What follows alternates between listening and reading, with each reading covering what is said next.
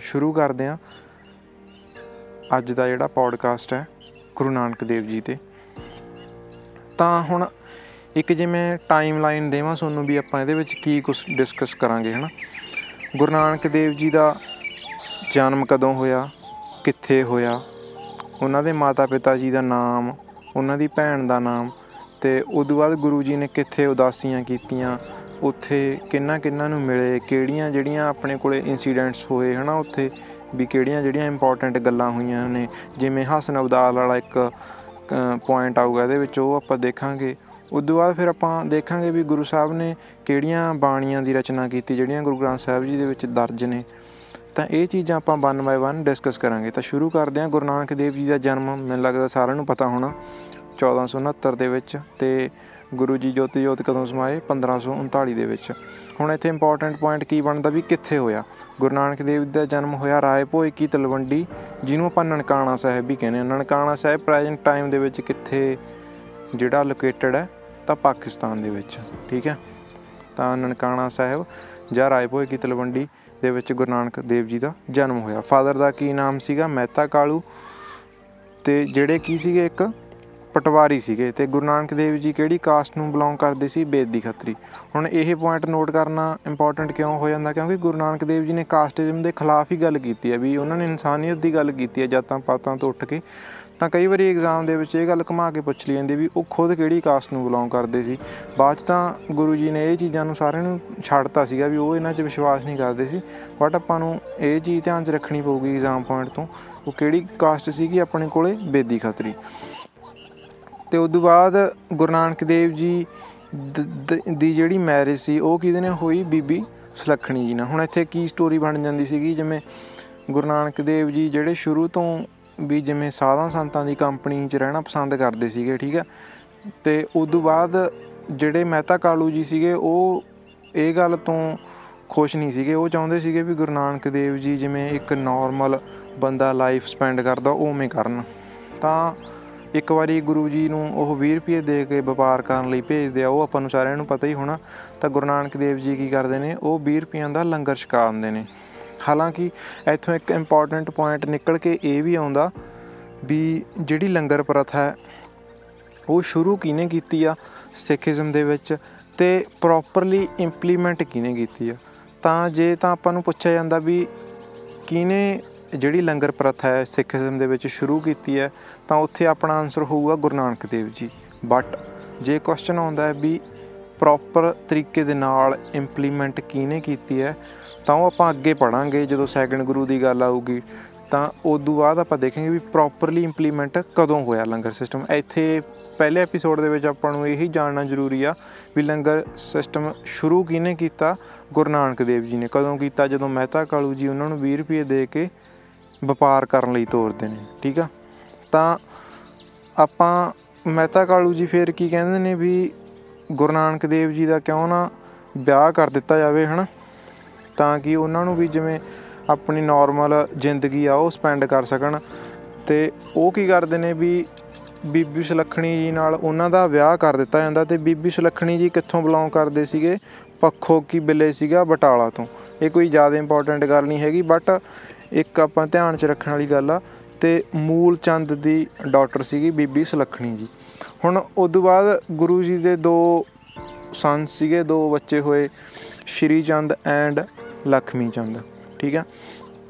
ਗੁਰੂ ਨਾਨਕ ਦੇਵ ਜੀ ਦੀ sister ਦਾ ਕੀ ਨਾਂ ਸੀ? ਬੀਬੀ ਨਾਨਕੀ। ਤੇ ਬੀਬੀ ਨਾਨਕੀ ਦੀ marriage ਕਿਹਦੇ ਨਾਲ ਹੋਈ ਸੀਗੀ? ਕਿਹਦੇ ਨਾਲ ਮੈਰਿਡ ਸੀਗੇ ਉਹ? ਜੈ ਰਾਮ ਨਾਲ। ਹੁਣ ਕੀ ਹੁੰਦਾ ਜਦੋਂ ਗੁਰੂ ਨਾਨਕ ਦੇਵ ਜੀ ਦਾ ਵਿਆਹ ਕਰ ਦਿੱਤਾ ਜਾਂਦਾ ਹੈ, ਉਹਨਾਂ ਦੇ ਦੋ ਬੱਚੇ ਵੀ ਹੋ ਜਾਂਦੇ ਨੇ ਬਟ ਉਸ ਤੋਂ ਬਾਅਦ ਵੀ ਗੁਰੂ ਨਾਨਕ ਦੇਵ ਜੀ ਉਹ ਆਪਣੇ ਪਹਿਲਾਂ ਵਾਲਾ ਤਰੀਕਾ ਜਾਰੀ ਰੱਖਦੇ ਨੇ, ਜਿਵੇਂ ਸਾਧਾਂ ਸੰਤਾਂ ਦੀ ਕੰਪਨੀ ਕਰਨਾ ਤੇ ਆਹ ਜਿਹੜੇ ਨਾਰਮਲ ਰਿਚੁਅਲ ਸੀਗੇ, ਠੀਕ ਆ, ਉਸ ਟਾਈਮ ਤਾਂ ਉਹਨਾਂ ਦੇ ਵਿੱਚ ਵੀ ਗੁਰੂ ਨਾਨਕ ਦੇਵ ਜੀ ਬਲੀਵ ਨਹੀਂ ਕਰਦੇ ਸੀਗੇ, ਠੀਕ ਆ। ਜਿਵੇਂ ਉਹਨਾਂ ਨੇ ਜਨੇਊ ਪਾਉਣ ਤੋਂ ਵੀ ਇਨਕਾਰ ਕਰਤਾ ਸੀਗਾ ਵੀ ਮੈਂ ਨਹੀਂ ਇਹ ਐਕਸੈਪਟ ਨਹੀਂ ਕਰਨੀ ਚੀਜ਼।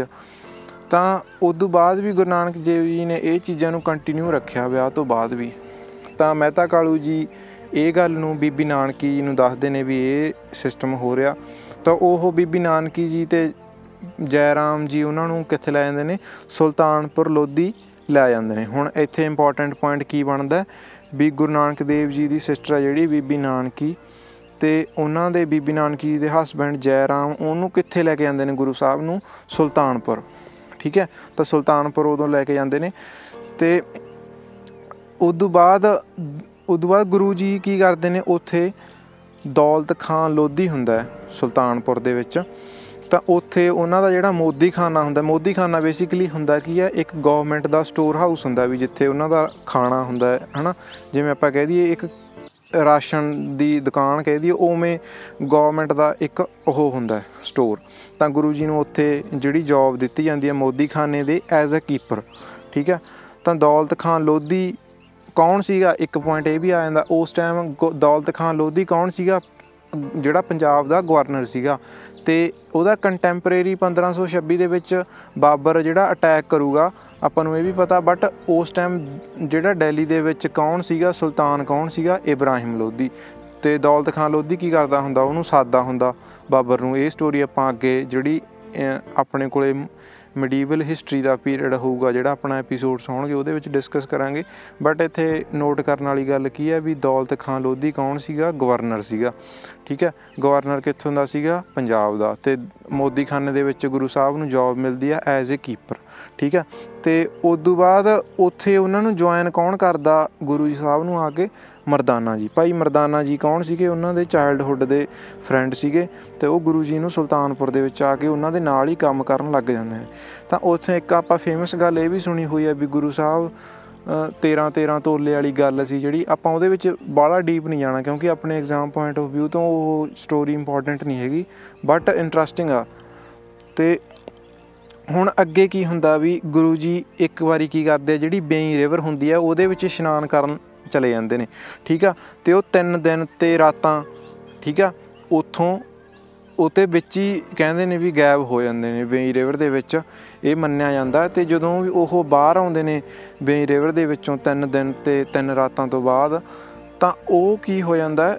ਕਿਹਾ ਜਾਂਦਾ ਵੀ ਉਸ ਟਾਈਮ ਜਿਹੜਾ ਉਹ ਮੂਮੈਂਟ ਆਫ ਟਾਈਮ ਹੈ, ਉੱਥੇ ਗੁਰੂ ਸਾਹਿਬ ਨੂੰ ਕੀ ਹੋਇਆ ਸੀ ਐਨਲਾਈਟਮੈਂਟ ਜਿਹੜੀ ਸੀਗਾ ਆਪਣਾ ਜਿਵੇਂ ਕਹਿ ਦਈਏ ਗਿਆਨ ਦੀ ਪ੍ਰਾਪਤੀ ਹੋਈ ਸੀ ਤੇ ਗੁਰੂ ਸਾਹਿਬ ਨੇ ਜਿਹੜਾ ਪਹਿਲਾ ਵਰਡ ਕਹੇ ਸੀਗੇ ਬੇਈ ਰਿਵਰ ਦੇ ਵਿੱਚੋਂ ਨਿਕਲ ਕੇ ਉਹਨਾਂ ਨੇ ਕਿਹਾ ਸੀ there is no Hindu there is no ਮੁਸਲਮਾਨ ਉਹਨਾਂ ਨੇ ਕਿਹਾ ਸੀ ਵੀ ਨਾ ਤਾਂ ਕੋਈ ਹਿੰਦੂ ਹੈ ਨਾ ਕੋਈ ਮੁਸਲਮਾਨ ਹੈ ਤਾਂ ਇਹ ਗੁਰੂ ਸਾਹਿਬ ਦੇ ਪਹਿਲੇ ਜਿਹੜੇ ਵਰਡ ਸੀਗੇ ਬੇਈ ਰਿਵਰ ਤੋਂ ਵਿੱਚੋਂ ਨਿਕਲਣ ਤੋਂ ਬਾਅਦ ਹੁਣ ਇੱਕ ਜਿਹੜਾ ਸੈਕੰਡ ਫੇਜ਼ ਆ ਜਾਂਦਾ ਗੁਰੂ ਸਾਹਿਬ ਦਾ ਉਦਾਸੀਜ਼। ਉਦਾਸੀਜ਼ ਕੀ ਹੁੰਦੀਆਂ ਨੇ ਵੀ ਗੁਰੂ ਸਾਹਿਬ ਨੇ ਮੇਨਲੀ ਚਾਰ ਉਦਾਸੀਜ਼ ਕੀਤੀਆਂ ਨੇ। ਟ- ਵੀ ਕਿਹੜੀਆਂ ਥਾਵਾਂ ਤੇ ਉਹ ਗਏ ਨੇ ਟਰੈਵਲ ਕੀਤਾ। ਹੈ। ਗੁਰੂ ਸਾਹਿਬ ਨੇ ਚਾਰੇ ਦਿਸ਼ਾਵਾਂ ਦੇ ਵਿੱਚ ਯਾਤਰਾਵਾਂ ਕੀਤੀਆਂ ਨੇ। ਤਾਂ ਉਹ ਚਾਰ ਜਿਹੜੀਆਂ ਯਾਤਰਾਵਾਂ ਸੀਗੀਆਂ, ਉਹਨਾਂ ਦੀਆਂ ਉਹ ਇੰਪੋਰਟੈਂਟ ਨੇ। ਉਹਨਾਂ ਨੂੰ ਆਪਾਂ ਦੇਖਾਂਗੇ ਵੀ ਉਹਨਾਂ ਦੇ ਜਿਹੜੇ ਮੇਨ ਇਨਸੀਡੈਂਟਸ ਕਿਹੜੇ-ਕਿਹੜੇ ਹੋਏ। ਤਾਂ ਪਹਿਲੀ ਜਰਨੀ ਉਹਨਾਂ ਦੀ ਸੀਗੀ ਈਸਟ ਬਣੀ। ਠੀਕ ਆ? ਈਸਟ ਜਿਵੇਂ ਆਪਾਂ ਕਹਿ ਦਈਏ, ਚੜ੍ਹਦੇ ਬਣੀ ਗੁਰੂ ਸਾਹਿਬ ਦੀ ਪਹਿਲੀ ਜਰਨੀ ਸੀਗੀ, ਤਾਂ ਸੈਕੰਡ ਜਿਹੜੀ ਪਹਿਲੀ ਜਰਨੀ ਕਦੋਂ ਸੀ? 1497 ਦੇ ਵਿੱਚ ਟਵਾਰਡ ਈਸਟ ਫੇਰ ਤੋਂ ਮੈਂ ਬੋਲਦਾ ਨਾ ਫਸਟ ਜਰਨੀ ਇਨ 1497 1497 ਦੇ ਵਿੱਚ ਟਵਾਰਡ ਈਸਟ ਸੈਕੰਡ ਜਰਨੀ ਸੀਗੀ ਗੁਰੂ ਸਾਹਿਬ ਦੀ 1510 ਦੇ ਵਿੱਚ। ਤੇ 1510 ਦੇ ਵਿੱਚ ਜਿਹੜੀ ਸੈਕੰਡ ਜਰਨੀ ਸੀ, ਗੁਰੂ ਸਾਹਿਬ ਕਿੱਥੇ ਪਹੁੰਚੇ ਸੀ? ਸ਼੍ਰੀ ਲੰਕਾ ਤੇ ਸ਼੍ਰੀ ਲੰਕਾ ਜਾ ਕੇ ਉੱਥੋਂ ਦਾ ਜਿਹੜਾ ਰਾਜਾ ਸੀ, ਸ਼ਿਵਨਾਥ, ਉਹਨੂੰ ਗੁਰੂ ਜੀ ਮਿਲੇ, ਠੀਕ ਆ? ਤਾਂ ਉੱਥੇ ਗੁਰੂ ਸਾਹਿਬ ਜਦੋਂ ਵਾਪਸ ਆਏ ਤਾਂ ਉਹਨਾਂ ਨੇ ਉੱਥੇ ਇੱਕ ਬੰਦਾ ਸੀ ਜਿਹੜਾ ਉਹਦਾ ਨਾਂ ਕੀ ਸੀ? ਝੰਡਾ ਵੇਦੀ। ਤਾਂ ਝੰਡਾ ਵੇਦੀ ਨੂੰ ਅਪਾਇੰਟ ਕੀਤਾ ਸੀਗਾ ਤੇ ਝੰਡਾ ਵੇਦੀ ਦਾ ਕੰਮ ਕੀ ਸੀਗਾ ਵੀ ਜਿਹੜਾ ਸਿੱਖੀਜ਼ਮ ਆ, ਉਹਨੂੰ ਉੱਥੇ ਜਿਹੜਾ ਸਿੱਖੀਜ਼ਮ ਦਾ ਅਸਲ ਆਪਾਂ ਕਹਿਣਾ ਇੱਥੇ ਪ੍ਰੋਪਰ ਵਰਡ ਠੀਕ ਨਹੀਂ ਹੋਊ, ਉਸ ਟਾਈਮ ਕੀ ਸੀ ਵੀ ਜਿਹੜੀ ਗੁਰੂ ਸਾਹਿਬ ਦੀ ਫਿਲਾਸਫੀ ਸੀਗੀ, ਉਹਨੂੰ ਸਪਰੈਡ ਕਰਨ ਦਾ ਜਿਹੜਾ ਮਿਸ਼ਨ ਸੀਗਾ, ਉਹ ਝੰਡਾ ਵੇਦੀ ਨੂੰ ਦੇ ਕੇ ਆਏ ਸੀ ਗੁਰੂ ਸਾਹਿਬ 1510 ਦੇ ਵਿੱਚ। 1510 ਦੇ ਵਿੱਚ ਗੁਰੂ ਸਾਹਿਬ ਦੀ ਕਿਹੜੀ ਜਿਹੜੀ ਆਪਣੇ ਕੋਲ ਉਦਾਸੀ ਸੀ? ਸੈਕੰਡ ਫਸਟ ਕਿੱਥੇ ਸੀਗੀ? 1497 ਦੇ ਵਿੱਚ। ਕਿਹੜੀ ਡਾਇਰੈਕਸ਼ਨ ਦੇ ਵਿੱਚ? ਈਸਟ ਦੇ ਵਿੱਚ। ਠੀਕ ਹੈ? ਹੁਣ ਜਿਹੜੀ ਥਰਡ ਜਿਹੜੀ ਉਦਾਸੀ ਸੀ ਗੁਰੂ ਸਾਹਿਬ ਦੀ, ਉਹ 1516 ਦੇ ਵਿੱਚ ਸੀਗੀ। 1516 ਦੇ ਵਿੱਚ ਜਦੋਂ ਜਿਹੜੀ ਇੰਪੋਰਟੈਂਟ ਗੱਲ ਹੈ, ਉਹ ਇਹ ਹੈ ਵੀ ਜਦੋਂ 1516 ਦੇ ਵਿੱਚ ਥਰਡ ਉਦਾਸੀ ਕਰਕੇ ਗੁਰੂ ਸਾਹਿਬ ਵਾਪਸ ਆ ਰਹੇ ਸੀਗੇ, ਤਾਂ ਉਹ ਕੈਲਾਸ਼ਨਾਥ ਰੁਕ ਗਏ। ਠੀਕ ਆ ਤੇ ਉੱਥੇ ਕੈਲਾਸ਼ਨਾਥ ਤੇ ਕੈਲਾਸ਼ਨਾਥ ਤੇ ਐਕਚੁਅਲ ਦੇ ਵਿੱਚ ਕੀ ਸੀਗਾ ਵੀ 1516 ਦੇ ਵਿੱਚ ਜਦੋਂ ਥਰਡ ਉਦਾਸੀ ਕਰਕੇ ਕਿੱਥੋਂ ਕਰਕੇ ਆ ਰਹੇ ਸੀ? ਕੈਲਾਸ਼ਨਾਥ ਤੋਂ। ਕੈਲਾਸ਼ਨਾਥ ਗਏ ਸੀ ਗੁਰੂ ਸਾਹਿਬ ਥਰਡ ਉਦਾਸੀ ਕਰਨ, ਉੱਥੋਂ ਉਹ ਵਾਪਸ ਆ ਰਹੇ ਸੀਗੇ। ਵਾਪਸ ਆ ਕੇ ਉਹ ਕਿੱਥੇ ਰੁਕੇ? ਹਸਨ ਅਬਦਾਲ ਨਾਂ ਦੀ ਜਿਹੜੀ ਜਗ੍ਹਾ ਸੀ, ਉੱਥੇ ਗੁਰੂ ਸਾਹਿਬ ਨੇ ਸਟੇ ਕੀਤਾ। ਬਟ ਉੱਥੇ ਜਦੋਂ ਗੁਰੂ ਸਾਹਿਬ ਬਹੁਤ ਜ਼ਿਆਦਾ ਪਪੂਲਰ ਸੀਗੇ, ਤਾਂ ਜਿਹੜਾ ਬਲੀ ਕੰਧਾਰੀ ਸੀਗਾ, ਉਹ ਗੁਰੂ ਸਾਹਿਬ ਦੀ ਜਿਹੜੀ ਐਨੀ ਜਿਹੜੀ ਜਿਵੇਂ ਆਪਾਂ ਕਹਿ ਦਈਏ ਪੰਜਾਬੀ ਦੇ ਵਿੱਚ ਕਹਿੰਦੇ ਨੇ, ਚੜ੍ਹਾਈ ਸੀਗੀ, ਉਹ ਤੋਂ ਖਾਰ ਖਾ ਰਿਹਾ ਸੀਗਾ। ਵੀ ਗੁਰੂ ਸਾਹਿਬ ਤੋਂ ਉਹ ਖੁਸ਼ ਨਹੀਂ ਸੀਗਾ, ਆਪਦੇ ਆਪ ਨੂੰ ਬਾਹਲਾ ਕਹਾਉਂਦਾ ਸੀ। ਤਾਂ ਜਦੋਂ ਗੁਰੂ ਸਾਹਿਬ ਹਸਮਦਾਲ ਦੇ ਵਿੱਚ ਇੱਕ ਜਗ੍ਹਾ ਦੇ ਥੱਲੇ ਬੈਠੇ ਸੀ, ਤਾਂ ਉਹ ਉੱਪਰ ਤੋਂ ਕੀ ਕਰ ਦਿੰਦਾ? ਪੱਥਰ ਰੋੜ ਦਿੰਦਾ। ਤਾਂ ਗੁਰੂ ਸਾਹਿਬ ਦੀ ਆਪਾਂ ਇਹ ਚੀਜ਼ ਸੁਣੀ ਵੀ ਹੈਗੀ ਆ ਵੀ ਗੁਰੂ ਸਾਹਿਬ ਕੀ ਕਰਦੇ ਨੇ? ਹੱਥ ਨਾਲ ਉਸ ਪੱਥਰ ਨੂੰ ਰੋਕ ਦਿੰਦੇ ਨੇ ਤੇ ਉਹ ਪੱਥਰ ਦੇ ਉੱਤੇ ਗੁਰੂ ਸਾਹਿਬ ਦਾ ਜਿਹੜਾ ਪੰਜੇ ਦਾ ਨਿਸ਼ਾਨ ਹੈ, ਉਹ ਛਾਪ ਜਾਂਦਾ ਤੇ ਉੱਥੋਂ ਜਿਹੜਾ ਹਸਨ ਅਬਦਾਲ ਸ਼ਹਿਰ ਹੈ ਉਸ ਦਾ ਨਾਂ ਕੀ ਪਾਇਆ ਜਾਂਦਾ ਹੈ? ਪੰਜਾ ਸਾਹਿਬ, ਠੀਕ ਹੈ? ਤਾਂ ਇੱਥੋਂ ਜਿਹੜਾ ਇੰਪੋਰਟੈਂਟ ਕੁਐਸਚਨ ਇਹ ਬਣਦਾ ਵੀ ਹਸਨ ਅਬਦਾਲ ਦਾ ਮਾਡਰਨ ਨੇਮ ਕੀ ਆ? ਪੰਜਾ ਸਾਹਿਬ, ਜਾਂ ਪੰਜਾ ਸਾਹਿਬ ਦਾ 올ਡ ਨੇਮ ਕੀ ਸੀ? ਹਸਨ ਅਬਦਾਲ ਕਿਹੜੀ ਉਦਾਸੀ ਸੀ ਗੁਰੂ ਸਾਹਿਬ ਦੀ? ਤੀਜੀ ਗੁਰੂ ਸਾਹਿਬ ਕਿੱਥੋਂ ਵਾਪਸ ਆ ਰਹੇ ਸੀ? ਕੈਲਾਸ਼ਨਾਥ ਤੋਂ। ਤੇ ਕਿਹੜੇ ਬੰਦੇ ਨੇ ਸੀ ਜਿਹੜਾ ਉਹ ਪੱਥਰ ਨੂੰ ਰੋੜਿਆ ਸੀਗਾ? ਉਹ ਕੌਣ ਸੀਗਾ? ਬਲੀ ਕੰਧਾਰੀ ਤਾਂ ਜਾਂ ਆਪਾਂ ਐਂ ਕਹਿੰਦੇ ਨੇ ਵੀ ਕਿਹੜੇ ਬੰਦੇ ਨੇ ਉੱਥੇ ਗੁਰੂ ਸਾਹਿਬ ਤੇ ਅਟੈਕ ਕਰਨ ਦੀ ਕੋਸ਼ਿਸ਼ ਕਰੀ ਸੀ? ਬਲੀ ਕੰਧਾਰੀ ਨੇ। ਤਾਂ ਇਹ ਚੀਜ਼ਾਂ ਆਪਾਂ ਨੋਟ ਕਰ ਲਈਆਂ। ਪਹਿਲੀ ਜਰਨੀ 1497 ਸੈਕੰਡ 1510 ਗੁਰੂ ਜੀ ਸ਼ਿਵਨਾਥ ਨੂੰ ਮਿਲੇ ਝੰਡਾ ਵੇਦੀ ਨੂੰ ਆਪਣੇ ਮਿਸ਼ਨ ਲਈ ਅਪਾਇੰਟ ਅਪਾਇੰਟ ਕੀਤਾ ਗੁਰੂ ਸਾਹਿਬ ਨੇ। ਥਰਡ ਜਰਨੀ 1516 ਦੇ ਵਿੱਚ ਹੋਈ। ਤੇ ਹਸਨ ਅਬਦਾਲ ਤੇ ਗੁਰੂ ਜੀ ਰੁਕੇ ਸੀ, ਆ ਕਿੱਥੋਂ ਰਹੇ ਸੀ ਵਾਪਸ? ਕੈਲਾਸ਼ਨਾਥ ਤੋਂ। ਤੇ ਬਲੀ ਕੰਧਾਰੀ ਨੇ ਅਟੈਕ ਕੀਤਾ, ਗੁਰੂ ਸਾਹਿਬ ਨੇ ਪੰਜਾ ਲਾ ਕੇ ਪੱਥਰ ਨੂੰ ਰੋਕਤਾ। ਤੇ ਜਿਹੜਾ ਹਸਨ ਅਬਦਾਲ ਸ਼ਹਿਰ ਸੀ, ਉਹਦਾ ਨਾਂ ਕੀ ਪੈ ਗਿਆ ਸੀਗਾ? ਪੰਜਾ ਸਾਹਿਬ। ਤਾਂ ਇਹ ਚੀਜ਼ਾਂ ਜਿਹੜੀਆਂ ਇੰਪੋਰਟੈਂਟ ਨੇ, ਆਪਾਂ ਨੋਟ ਕਰਨੀਆਂ ਨੇ। ਹੁਣ ਜਿਹੜੀ ਚੌਥੀ ਉਦਾਸੀ ਹੈ, ਉਹ 1520 ਦੇ ਵਿੱਚ ਹੈ, ਸੈਦਪੁਰ। ਠੀਕ ਹੈ? ਸੈਦਪੁਰ ਗੁਰੂ ਸਾਹਿਬ ਦੀ 1520 ਦੇ ਵਿੱਚ ਸੈਦਪੁਰ ਦੇ ਵਿੱਚ ਬਾਬਰ ਨਾਲ ਵੀ ਜਿਹੜੀ ਆਪਣੇ ਕੋਲੇ ਅ, ਗੁਰੂ ਸਾਹਿਬ ਦੀ ਮੁਲਾਕਾਤ ਹੋਈ ਤਾਂ ਉੱਥੇ ਕੀ ਹੋਇਆ ਸੀ ਵੀ ਬਾਬਰ ਨੇ ਅਟੈਕ ਕਰਤਾ ਸੀ 1520 ਦੇ ਵਿੱਚ ਸੈਦਪੁਰ ਜਿਹੜੀ ਸਿਟੀ ਸੀਗੀ। ਤਾਂ ਉੱਥੇ ਗੁਰੂ ਜੀ ਨੇ ਬਾਬਰ ਬਾਣੀ ਦੇ ਵਿੱਚ ਵੀ ਇਹ ਜ਼ਿਕਰ ਆਉਂਦਾ ਵੀ ਗੁਰੂ ਸਾਹਿਬ ਨੇ ਬਾਬਰ ਦੇ ਜਿਹੜੇ ਅਤਿਆਚਾਰ ਸੀ ਜਾਂ ਉਹਨਾਂ ਨੇ ਅਟੈਕ ਕੀਤਾ ਸੀ ਉਹਦੀ ਗੱਲ ਕਰੀ ਸੀ। ਆਪਣੇ ਲਈ ਇੰਪੋਰਟੈਂਟ ਇਹ ਹੀ ਆ ਵੀ 1520 ਦੇ ਵਿੱਚ ਗੁਰੂ ਜੀ ਦੀ ਉਦਾਸੀ ਕਿੱਥੇ ਸੀ? ਸੈਦਪੁਰ। ਕਿਹਨੂੰ ਮਿਲੇ ਸੀ ਉਹ? ਜਾਂ ਮੁਲਾਕਾਤ ਕਿਹਦੇ ਨਾਲ ਹੋਈ ਹਨਾ? ਚਾਣ ਚੱਕ ਕਹਿ ਦਈਏ। ਇੰਟੈਂਸ਼ਨਲੀ ਤਾਂ ਹੈ ਨਹੀਂ ਸੀਗੀ, ਉਹ ਇੱਕ ਵੀ ਉਧਰੋਂ ਬਾਬਰ ਸੀਗਾ, ਇਧਰੋਂ ਗੁਰੂ ਸਾਹਿਬ ਦੀ ਉਦਾਸੀ ਸੀ, ਉਹਨਾਂ ਦੀ ਮੁਲਾਕਾਤ ਹੋਈ, ਉਹ ਕੌਣ ਬੰਦਾ ਸੀਗਾ? ਬਾਬਰ। ਇਹ ਚੀਜ਼ਾਂ ਨੋਟ ਕਰਨ ਵਾਲੀਆਂ ਨੇ ਤੇ ਬਾਬਰ ਬਾਣੀ, ਜਿਹੜੀ ਰਚਨਾ ਹੋਈ ਆ ਉੱਥੇ ਬਾਬਰ ਬਾਣੀ ਦੇ ਵਿੱਚ। ਕਿਹਦੇ ਬਾਰੇ ਲਿਖਿਆ? ਬਾਬਰ ਬਾਰੇ ਗੁਰੂ ਸਾਹਿਬ ਨੇ। ਤਾਂ ਉਦੋਂ ਬਾਅਦ ਇਹ ਆਪਾਂ ਚਾਰੇ ਉਦਾਸੀਆਂ ਨੋਟ ਕਰ ਲਈਆਂ। ਹੁਣ ਜਿਹੜਾ ਮੋਸਟ ਇੰਪੋਰਟੈਂਟ ਪਾਰਟ ਆਉਂਦਾ ਹੈ ਇਸ ਐਪੀਸੋਡ ਦਾ, ਉਹ ਇਹ ਆ ਵੀ ਗੁਰੂ ਸਾਹਿਬ ਦੀਆਂ ਕਿਹੜੀਆਂ ਬਾਣੀਆਂ ਨੇ, ਜਿਹੜੀਆਂ ਗੁਰੂ ਸਾਹਿਬ ਨੇ ਲਿਖੀਆਂ ਨੇ। ਤਾਂ ਪਹਿਲੀ ਬਾਣੀ ਹੈ ਜਪਜੀ ਸਾਹਿਬ, ਪਹਿਲੀ ਬਾਣੀ ਹੈਗੀ ਆ ਜਪਜੀ ਸਾਹਿਬ। ਸੈਕੰਡ ਇਜ਼ ਆਸਾ ਦੀ ਵਾਰ ਤੇ ਓਂਕਾਰ ਪੱਟੀ, ਸਿੱਧ ਗੋਸ਼ਟ ਤੇ ਆਪਣੇ ਕੋਲੇ 12 ਮਾਂ ਠੀਕ ਆ? ਤੇ ਇਹ ਮੈਂ ਫੇਰ ਤੋਂ ਬੋਲਦਾ, ਜਪਜੀ ਸਾਹਿਬ, ਆਸਾ ਦੀ ਵਾਰ, ਓਂਕਾਰ ਪੱਟੀ, ਸਿੱਧ ਗੋਸ਼ਟ 12 ਮਾਂ ਠੀਕ ਹੈ ਸਿੱਧ ਗੋਸ਼ਟ ਐਂਡ 12 ਮਾਂ ਤਾਂ ਟੋਟਲ ਕਿੰਨੀਆਂ ਹੋ ਗਈਆਂ? 5 ਤਾਂ ਉਦੋਂ ਬਾਅਦ ਹਾਈਮਸ ਕਿੰਨੇ ਨੇ, ਹਨਾ? ਹਾਈਮਸ ਸ਼ਾਇਦ ਆਈ ਥਿੰਕ ਪੰਜਾਬੀ ਦੇ ਵਿੱਚ ਇਹਨੂੰ ਆਪਾਂ ਸ਼ਲੋਕ ਬੋਲਦੇ ਆ ਬਟ ਪੇਪਰ ਦੇ ਵਿੱਚ ਹਾਈਮਸ ਜਿਹੜਾ ਇੰਗਲਿਸ਼ ਆ, ਉਹਨੂੰ ਪ੍ਰੈਫਰੈਂਸ ਦਿੱਤੀ ਜਾਂਦੀ ਹੈ ਵੀ ਕਿੰਨੇ ਹਾਈਮਸ ਸੀਗੇ, ਜਿਹੜੇ ਗੁਰੂ ਸਾਹਿਬ ਨੇ ਲਿਖਿਆ, ਉਹ ਹੈਗੇ ਆ 974 974 974 ਜਿਹੜੇ ਹਾਈਮਸ ਨੇ, ਗੁਰੂ ਸਾਹਿਬ ਨੇ ਲਿਖੇ ਨੇ। ਠੀਕ ਹੈ? ਹੁਣ ਪਿੱਛੇ ਜੇ ਕੁਐਸਚਨ ਵੀ ਆਇਆ ਸੀਗਾ ਪੀਟੈਟ ਦੇ ਵਿੱਚ ਵੀ ਅਹ, ਜਪਜੀ ਸਾਹਿਬ ਦੇ ਵਿੱਚ ਕਿੰਨੀਆਂ ਪੌੜੀਆਂ ਹੁੰਦੀਆਂ ਨੇ ਤੇ ਇੰਗਲਿਸ਼ ਦੇ ਵਿੱਚ ਕੀ ਲਿਖਿਆ ਹੋਇਆ ਸੀ ਵੀ how many hymns are present in Japji Sahib? ਤਾਂ ਉਹ ਕਿੰਨੇ ਹੁੰਦੇ ਨੇ? 38 ਤਾਂ ਇਹ ਚੀਜ਼ਾਂ ਦਾ ਥੋੜਾ ਥੋੜਾ ਧਿਆਨ ਰੱਖਣਾ ਵੀ ਗੁਰੂ ਸਾਹਿਬ ਦੀਆਂ ਪੰਜ ਬਾਣੀਆਂ ਨੇ ਜਪਜੀ ਸਾਹਿਬ, ਆਸਾ ਦੀ ਵਾਰ, ਓਂਕਾਰ ਪੱਟੀ, ਸਿੱਧ ਗੋਸ਼ਟ 12 ਮਾਹ ਤੇ ਗੁਰੂ ਜੀ ਨੇ ਕੀ ਲਿਖਿਆ ਆਪਣੇ ਕੋਲੇ? 974 ਹਾਈਮਸ ਲਿਖੇ ਨੇ, ਠੀਕ ਹੈ? ਹੁਣ ਇੱਕ ਹੋਰ ਇੰਪੋਰਟੈਂਟ ਪੁਆਇੰਟ ਆ ਜਾਂਦਾ, ਇਹ ਵੀ ਗੁਰੂ ਸਾਹਿਬ ਨੇ ਕਿਹੜੀ ਸਿਟੀ ਫਾਈਂਡ ਕੀਤੀ ਆ? ਤਾਂ ਕਿਹੜੀ ਸਿਟੀ ਨੂੰ ਫਾਊਂਡ ਕੀਤਾ ਸੀ ਗੁਰੂ ਸਾਹਿਬ ਨੇ? ਕਰਤਾਰਪੁਰ ਸਿਟੀ ਠੀਕ ਹੈ, ਕਰਤਾਰਪੁਰ ਸਾਹਿਬ ਸੀ ਜਿਹੜੀ ਉਹ ਗੁਰੂ ਸਾਹਿਬ ਨੇ ਫਾਊਂਡ ਕੀਤਾ ਸੀਗਾ ਸਿਟੀ ਨੂੰ।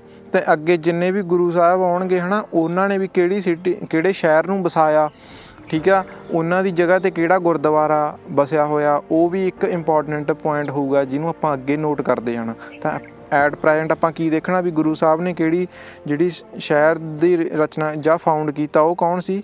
ਕਿਹੜਾ ਸੀਗਾ ਆਪਣੇ ਕੋਲੇ? ਕਰਤਾਰਪੁਰ ਸਾਹਿਬ, ਠੀਕ ਆ?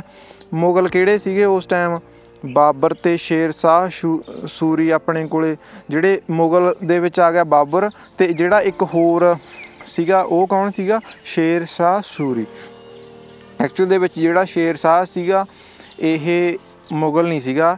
ਇਹਨੇ ਕੀ ਕੀਤਾ ਸੀਗਾ, ਜਿਹੜਾ ਬਾਬਰ ਦਾ ਮੁੰਡਾ ਸੀਗਾ ਹਿਮਾਯੂ, ਉਹਨੂੰ ਹਰਾ ਕੇ ਵਿੱਚ ਦੀ ਆਪਦਾ ਜਿਹੜਾ ਰਾਜ ਹੈ, ਉਹ ਸਥਾਪਿਤ ਕਰ ਲਿਆ ਸੀਗਾ ਤੇ ਹਿਮਾਯੂ ਭੱਜ ਗਿਆ ਸੀਗਾ ਉੱਥੋਂ।